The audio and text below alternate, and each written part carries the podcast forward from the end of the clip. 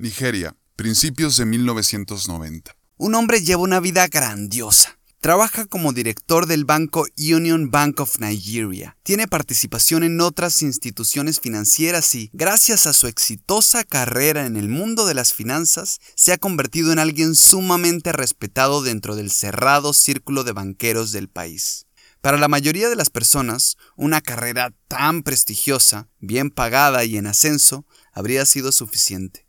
Pero no para él. Él quería mucho más. A Emanuel, el protagonista de este episodio te lo puedes imaginar como Mace Windu en Star Wars, un hombre afroamericano de unos 45 años aproximadamente, alto y calvo. Pero, a diferencia del maestro Jedi, Emmanuel sonreía todo el tiempo. Una de las características más visibles de cualquier estafador son un encanto.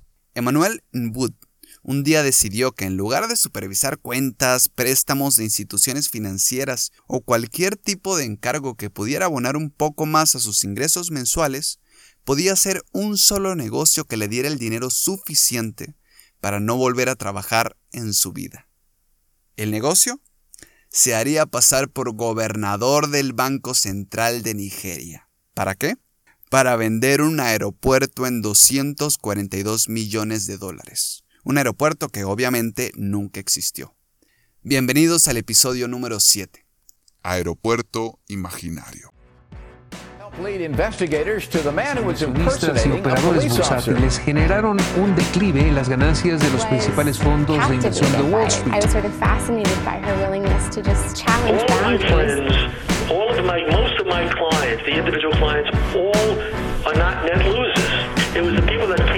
Sobre un tipo de fraude bancario que se ha dado, al parecer se ha intensificado en las últimas semanas. ¿De qué se trata? Abuya, capital de Nigeria, 1995. Emanuel se encuentra en su oficina utilizando su conocimiento privilegiado y el acceso a documentos clasificados para empezar la planeación de la tercera estafa bancaria más grande de la historia. Hoy en día tendemos a burlarnos cuando nuestro abuelo nos dice que acaba de caer en la estafa del príncipe nigeriano o en el clásico mail de spam que te jura que acabas de ganar la lotería. Pero para poner en perspectiva qué tan joven era el Internet en 1995, tomemos en cuenta que el hoy extinto buscador Netscape era el de preferencia, cuando hoy parece que Google ha estado desde siempre. Un buen día de 1995, Emanuel se sienta tras el escritorio de su oficina y abre documentos clasificados. Su objetivo era Paul Okwuma, gobernador del Banco Central de Nigeria. Este banco es la más grande autoridad financiera del país y quien se hiciera pasar por Paul Okwuma generaría mucha confianza en cualquier inversor extranjero. Emanuel analizó y estudió a Ogbuma, se vistió de traje y se preparó mediante datos proporcionados por su cargo como director del Union Bank of Nigeria. Y una mañana de ese mismo año salió rumbo a una reunión que, estaba seguro, cambiaría su vida. Su segundo objetivo tenía el nombre de Nelson Sakaguchi, director del Banco Noroeste, una de las instituciones bancarias más importantes de Brasil. Su sede se encontraba en Sao Paulo.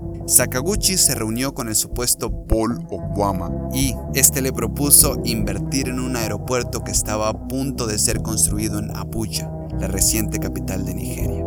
Emanuel le dijo a Nelson que el aeropuerto costaría 242 millones de dólares y que necesitaba un adelanto de 191 millones en efectivo y los otros 51 millones podían venir más adelante. Y bueno, podría parecer que Emanuel pedía demasiado, pero las ganancias tan elevadas que generaría el aeropuerto habría quitado la duda a cualquiera. Encima recordemos que no es cualquier persona quien le ofrece el negocio, a ver, es el gobernador del Banco Central de Nigeria. Supuestamente. De hecho, a Sakaguchi le pareció un buen trato.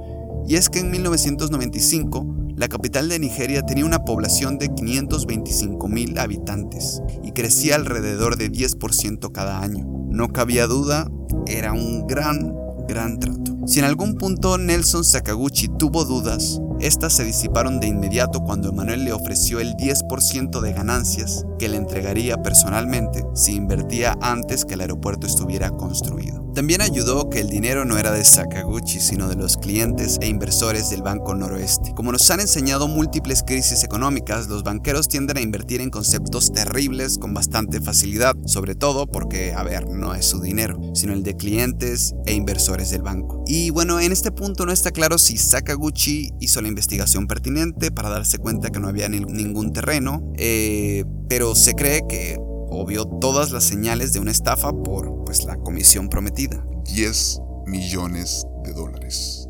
Entonces, este buen hombre siguió pagando intereses hasta 1998.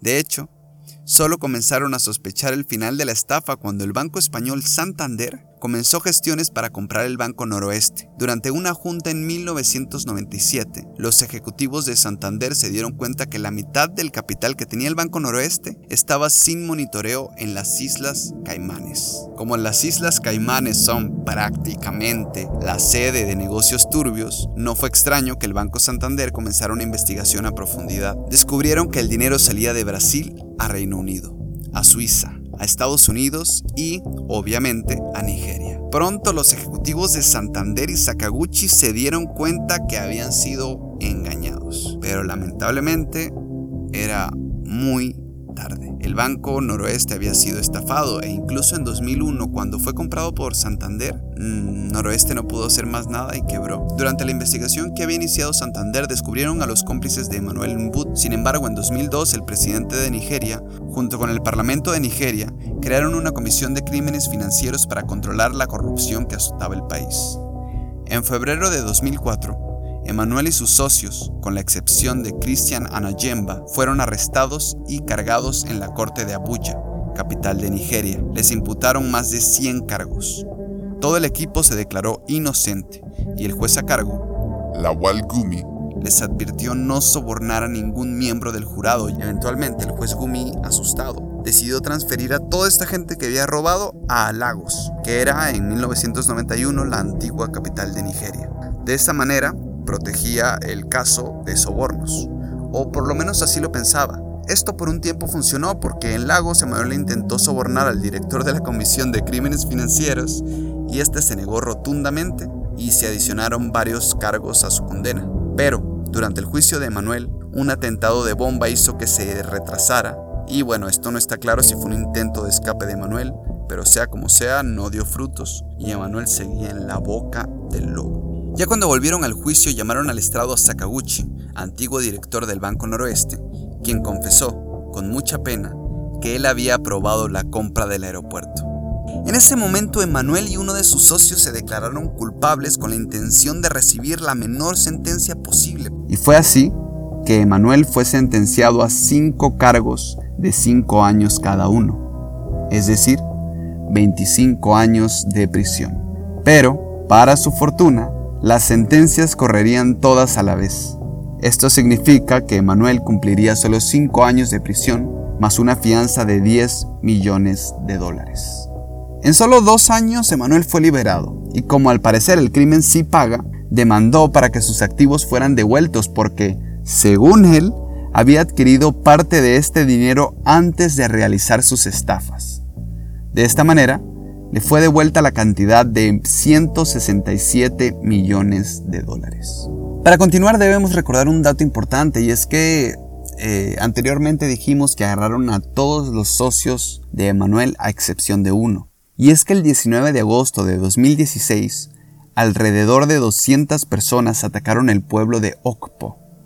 La razón fue una disputa con la comunidad vecina de Agabana. Varias personas resultaron asesinadas en el ataque incluyendo cuatro policías y uno de los socios de Manuel en el fraude del aeropuerto. La cuestión se complica cuando durante la investigación policial descubrieron que el ataque fue planeado en el Owell Inn, en la ciudad de Agabana, propiedad de Emanuel Mbut, quien se volvió casualmente jefe de la comunidad local. Por ello fue arrestado de nuevo y acusado de incitar y liderar el ataque. Pero esta vez con cargos más serios. Tenía 27 cargos de asesinato e intento de asesinato. Aquí es donde los eventos se vuelven confusos porque algunos periódicos hablaban de un hombre nigeriano de mucho dinero que había pagado para perseguir a Emanuel. Los reportes hasta 2017 lo ubicaban en la prisión de Auca esperando su juicio y el 2 de marzo de 2018 fue acusado con 15 cargos. Las últimas noticias acerca de Emanuel hablan de que sigue en la prisión de Auca pero ahora es el jefe Emanuel Wood. Parece que a partir de este tipo de estafas nos podemos dar cuenta que el objetivo de aquellos que se dedican a estafar de manera profesional no tiene límites. Hay cierta megalomanía en quien se cree capaz de obtenerlo todo y es que tienen una habilidad de manipulación tan alta que creen poder lograrlo todo. Y bueno, ni se diga escapar a las consecuencias sin, sin rasguño. Esto fue todo por hoy. Espero hayan disfrutado del episodio. Pueden buscarnos en todas las redes sociales como Los Estafadores Podcast